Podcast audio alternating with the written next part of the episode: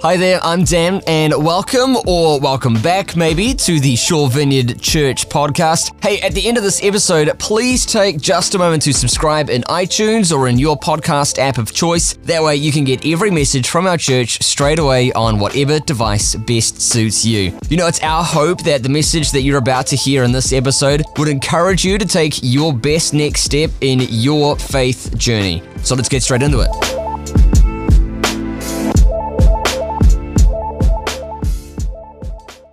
So, we have had a series, a kind of like a theme as a church for this year, from here to there. And we haven't been super uh, overt with it or anything. We haven't titled the series from here to there or anything like that. But we have kind of been talking about this idea of journeys, this idea of where you are is a place to, like a step to where you could be in your relationship with God. And so I want to start this morning with a little throw of a question Where were you on Sunday, the 13th of January this year?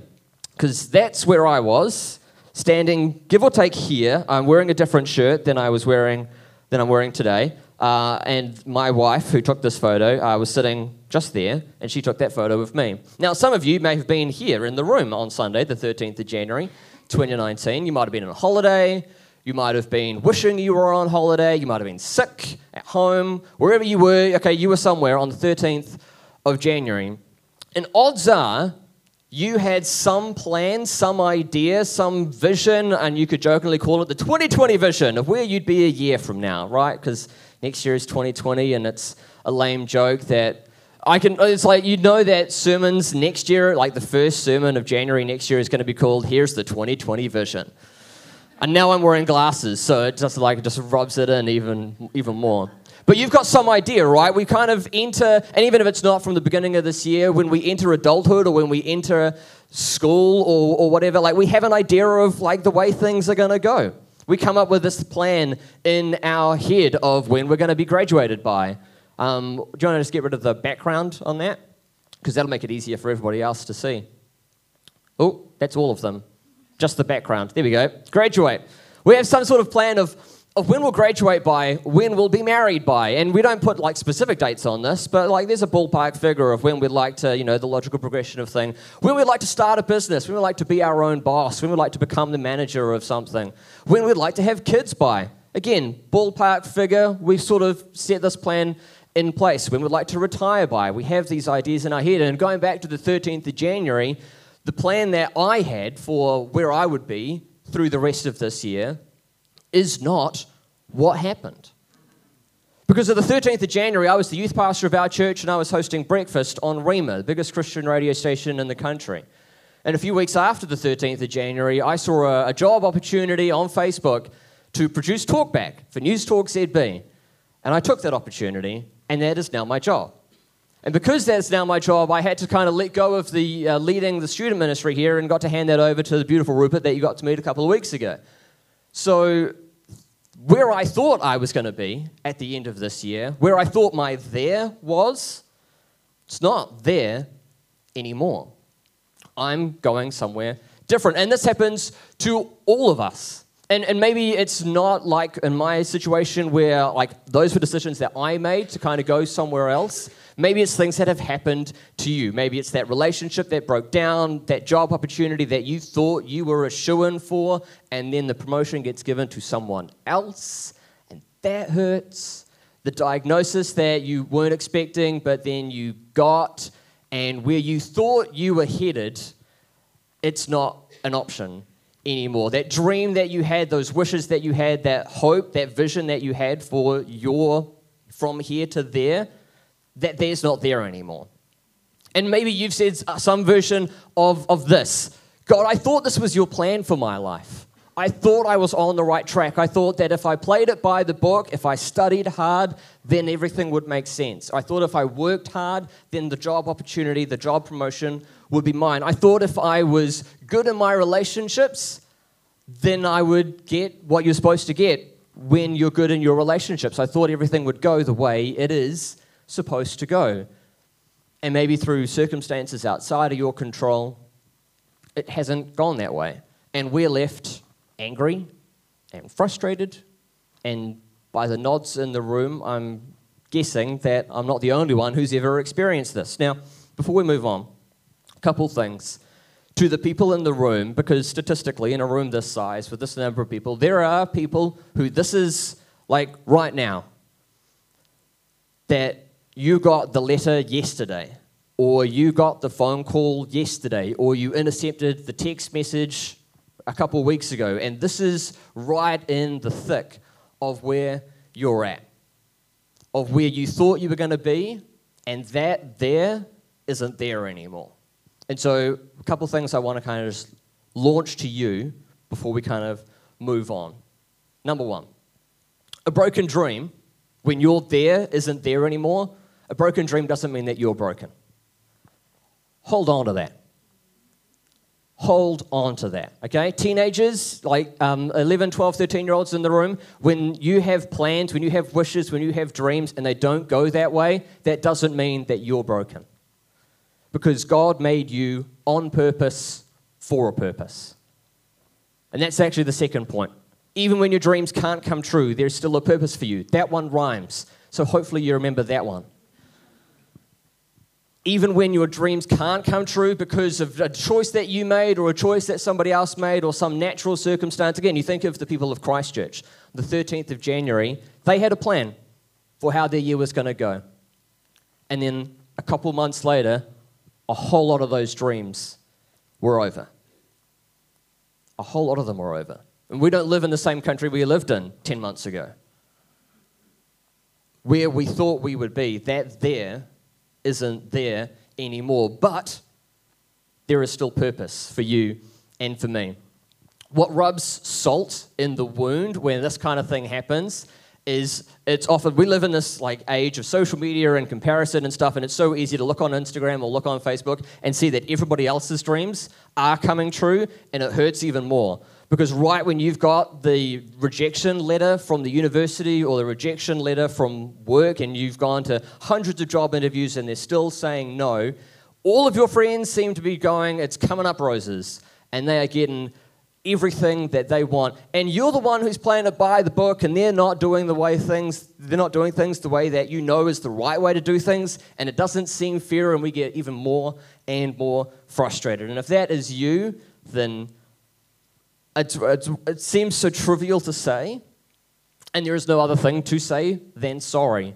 And, and I'm not saying sorry because I'm here and you're sitting there, or I'm not saying I'm sorry because I feel sorry for you. I'm saying sorry because it sucks and it hurts and it it does something to your insides and it, it, it's, it's heartbreaking. That's why that's the phrase, heartbroken.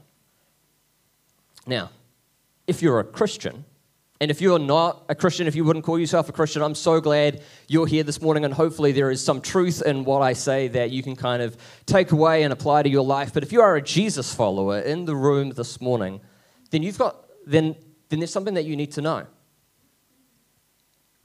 The men and women who brought the story and teachings of Jesus through the generations the men and women who faced so much persecution and so mu- faced so many trials, who went through so much to bring the teachings to us today, know exactly what it is to have dreams not come true. Have a there that they were shooting for, and then have that there not be there anymore.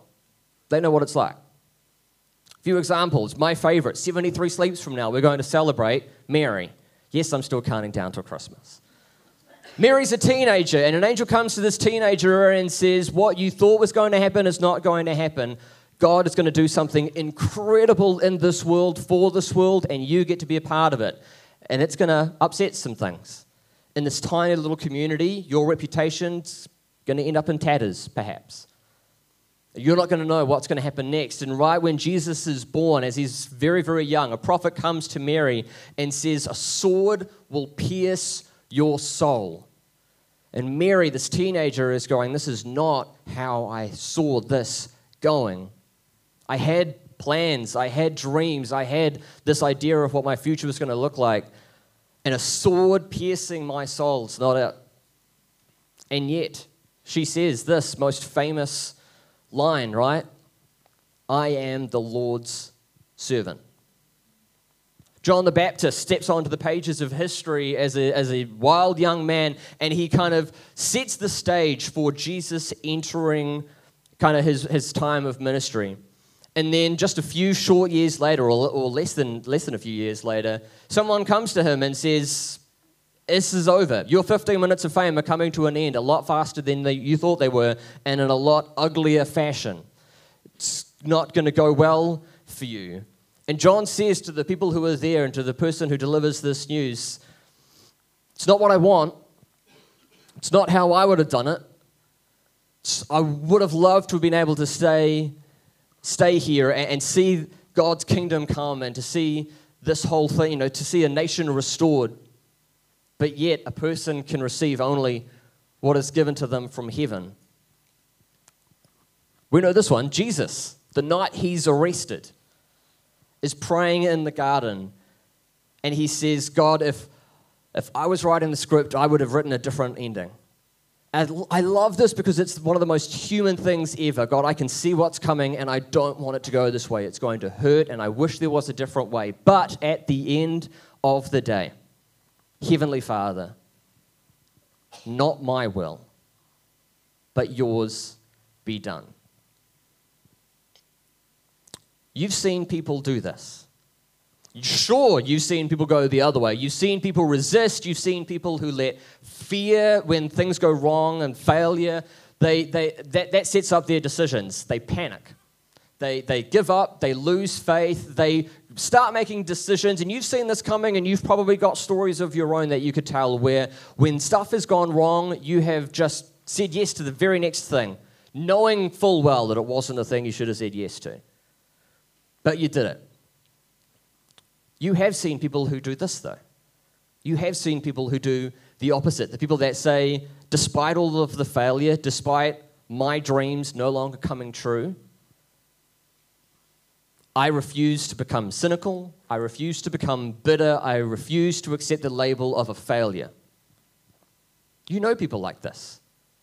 You look at people like this and go, How in the world are they like that? Because if anybody had the right to go, I don't get it, I give up, I quit, it's over, you'd say it would be those people.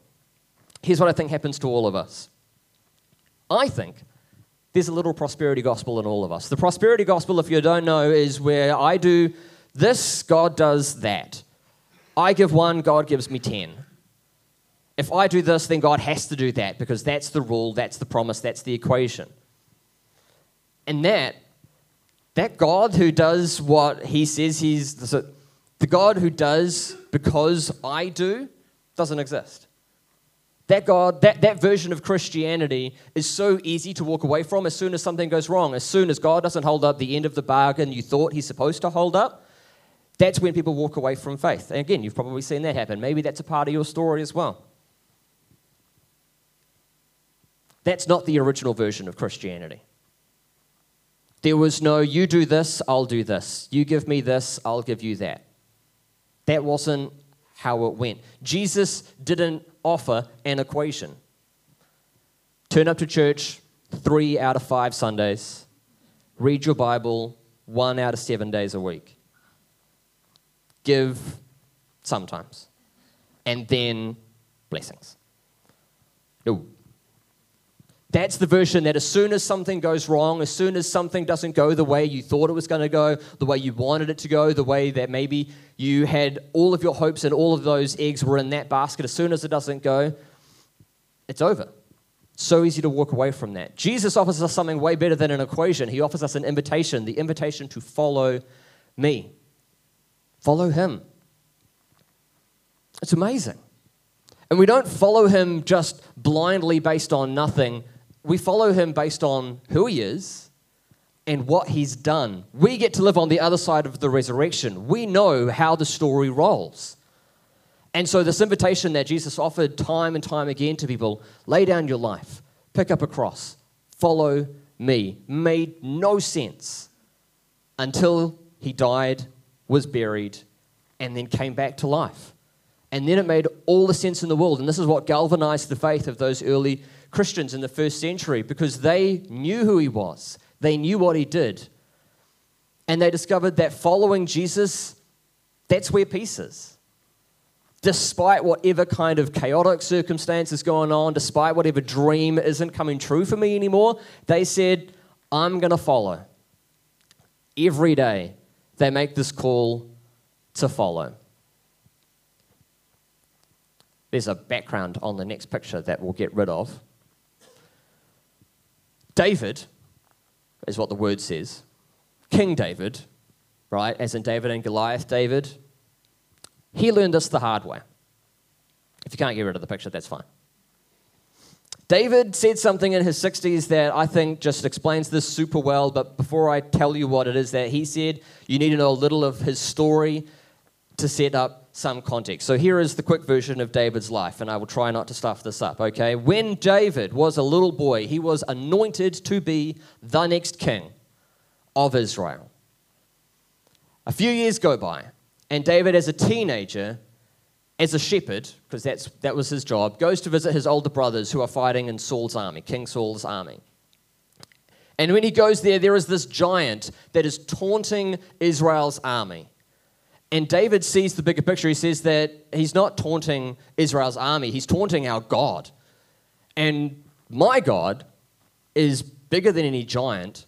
And so David fronts up to Goliath, and you've seen the flannel graph, you've watched the Veggie Tales episode, you know that David slays Goliath in the valley of Elah, and he becomes an overnight sensation. He is a rock star. Everybody knows about David, the anointed, soon to be, one day to be king of Israel. Saul, slightly less thrilled.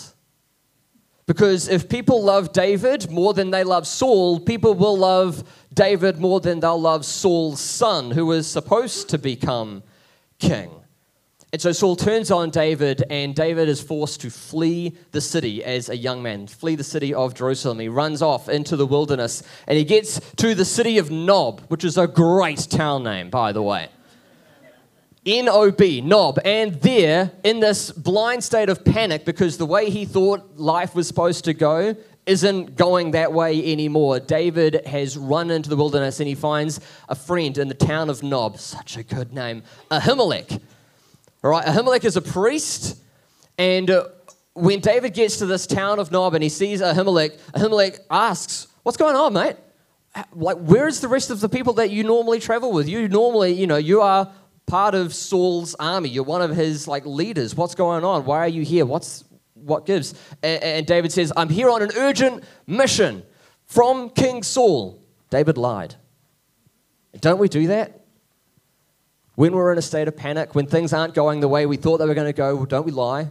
David says, I was in such a rush to leave Jerusalem, I didn't even get any food. Have you got any food? And I was in such a rush on, on King Saul's urgent mission, I didn't get any weapons. Have you got any weapons? Here's, here's actually what he says Do you have a spear or a sword here? I didn't bring my sword or any other weapon because the king's mission was that urgent. And Ahimelech is looking at David going, You what? You left and you didn't bring a sword? Ahimelech replies, There is a sword here, and it's a sword that you know pretty well, actually. It's the sword, the sword of Goliath, the Philistine, the giant that you killed. Remember that part? We've got that sword. That sword's here. It's the only one we've got, but that one's here. David says, I'll have that one.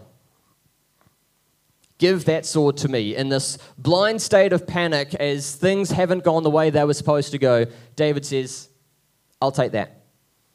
And in taking that sword, it didn't fix David's issues. In fact, it sealed Ahimelech's fate because word gets back to King Saul that Ahimelech has aided Saul's enemy, David. And so Saul turns up to the town of Nob and doesn't just cut down Ahimelech, he cuts down everybody. All of, the, all of the priests, their wives, their kids, the infants, the sheep, all of the cattle, everyone in rage. Saul is furious. Time goes by. David becomes king. The Bathsheba thing happens, right? David loses some moral authority through that, through that moment. His son, his favorite son, Amnon, dies, and another of his son, Absalom, starts to revolt against King David. This is a fantastic story. It's in 1st, 2nd Samuel. You should read it. It's a riveting tale. They should make a Netflix series about it. They will one day. Absalom starts to rise up in this revolt, this little sub army to take over the throne, to take over from King David. And eventually he rises up and he declares himself king. He wins the loyalty of the city and he declares himself king. And so David, to save his family, to save the people that he is with, flees the city. He says, I've got to go. In order to stay alive, in order to keep everybody safe, I'll leave. And so he leaves the city. And as he is leaving, the whole countryside comes out to see their king, their ruler, leave. And they weep. Because it's not supposed to go this way. That's our king leaving the city. The king, David, also crossed the Kidron Valley, and all of the people moved on toward the wilderness. The same wilderness that he ran to all those years ago as a young man. Here is David in his 60s or so as king. Don't we do this? Have you found yourself, like, are you listening to this story going, yeah, I'm, I'm picking up some theme of this story in my own story that I've had to run towards the wilderness? In fact, probably you've run to the same wilderness again and again when things haven't gone the way that they were supposed to, the way that you thought they were going to, when the there you were headed for isn't there anymore. Zadok, who's another one of the priests was there too with some other Levites. They were the ones responsible for kind of running Jewish culture, the, the, the temple and all of that. They were with them and they were carrying the Ark of the Covenant of God. They were going, if David the king is leaving, then God's presence has to go as well. Because where the Ark of the Covenant goes, that's where God's presence goes. That is the subtle, not so subtle reminder that we've got the Ark of the Covenant, God is on our side. God's on my team, not yours. God's with me. David has learned from the past. When he tried to manipulate the situation by taking Goliath's sword, that led to tremendous loss of life. Made David's life a whole lot more complicated. When he tried to fix the thing that he did with Bathsheba, that led to more loss of life and more public humiliation and complication for David. So, third time's a charm, hopefully. David said to Zadok, Take the ark of God back into the city. I know you I know what you were trying to do, but I am done with that manipulation game. I'm surrendering the situation. I've tried. But I'm I'm leaving this one in God's hands. And you know people like this. David says, and this is the brilliant statement that I think if we could grapple, like grab a hold of and live by, it's a game changer when we face these moments of when the there we were headed for isn't there anymore. David says, If I find favor in the Lord's eyes, he will bring me back. He will let me see it again. He will let me dwell in his presence once more. And here's the kicker. But David says. If God says, I'm not pleased with you, then I'm ready. I'm not going to manipulate this situation. I'm not going to twist arms. I'm not going to do anything to try and make this better because if I do it my way, I've done that before. I know where that leads, and it doesn't lead well. So I'm not going to try and twist this. Let him do to me whatever seems good to him. I put my life in his hands. There's a song that I love that came out at the very start of this year, right around the 13th of January 2019. Written by uh, Sean Curran. Sean is a member of the Passion Worship Band. You might know uh, Passion Conference, Passion Worship. And the song is called Bigger Than I Thought. And the chorus goes like this I stop all negotiation with the God of all creation. I have tried doing it my way. I have tried fixing things when they are broken, when the there that I was going for isn't there anymore. I have tried that, but I am not doing that anymore. Instead, I will rest in my heavenly Father's hands. I will leave the rest in my Father's hands. We've sung that this morning.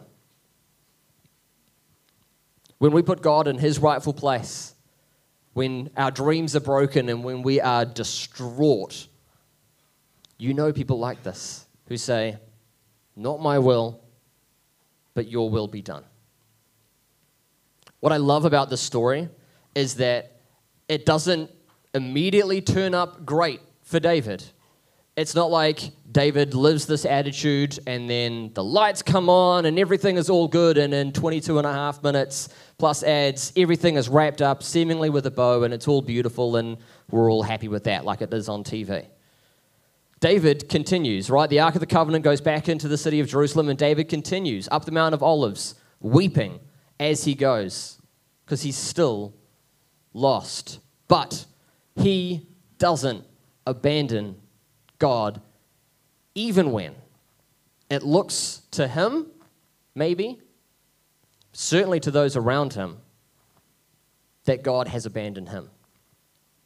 Instead, he prays this brave prayer. Eight words Do to me whatever seems good to you. This depends on how you view God, because if you see God as that you got to do your end of the bargain and I'll do my end of the bargain, then this prayer doesn't work. And if you view God as the sort of vengeful, do not step out of line or I'm going to get you, then this prayer doesn't work. But if you view God as a heavenly Father who made you on purpose for a purpose, then any circumstance can come your way. Any sort of job loss, any sort of rejection, any sort of romantic relationship breakdown can happen to you, and you will go, God, do whatever seems good to, to you.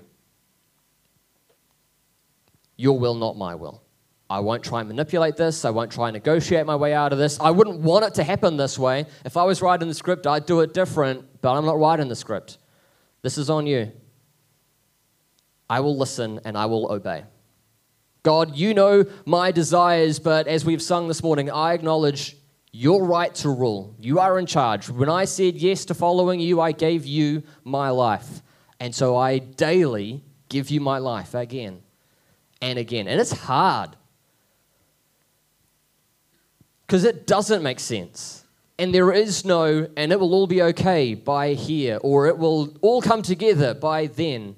But it is a daily step and this is where peace is. And you've experienced this.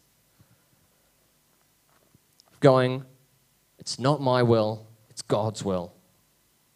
I will trust in His hands that He knows what is going on. He knows the pain that I'm in because He can see that, and I will yell it at Him if He doesn't know, if I don't think He knows.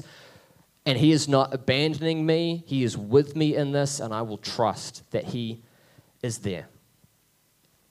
So here's how I want to close this morning. I want us to pray together this prayer God, I offer you my dreams and my plans. Do to me whatever seems good to you, as David prayed. I acknowledge your right to rule. You are God, I am not. Your will be done in me. I'm going to invite us to stand, and the, the band's going to come up, and, and we're going to we're going to sing Your Kingdom Come again as. Uh, as a prayer to say that as we face whatever circumstance we're facing and as we're going through whatever it is that we're going through, God, your will, not my will. I'm not going to negotiate my way out of this. I want you to lead me. So, would you stand and pray this with me? Heavenly Father, I offer you my dreams and plans. Do whatever to me seems good to you. I acknowledge your right to rule your will be done in me. Hey, once again, thanks for listening. And if you're in the Forest Hill or the Bays area of Auckland's North Shore, we would so love to have you at our next service this Sunday. You can get details on service times and more info on our kids and student environments by visiting svc.org.nz. That's svc.org.nz. Hope you have a great day, and we'll see you next time here on the podcast.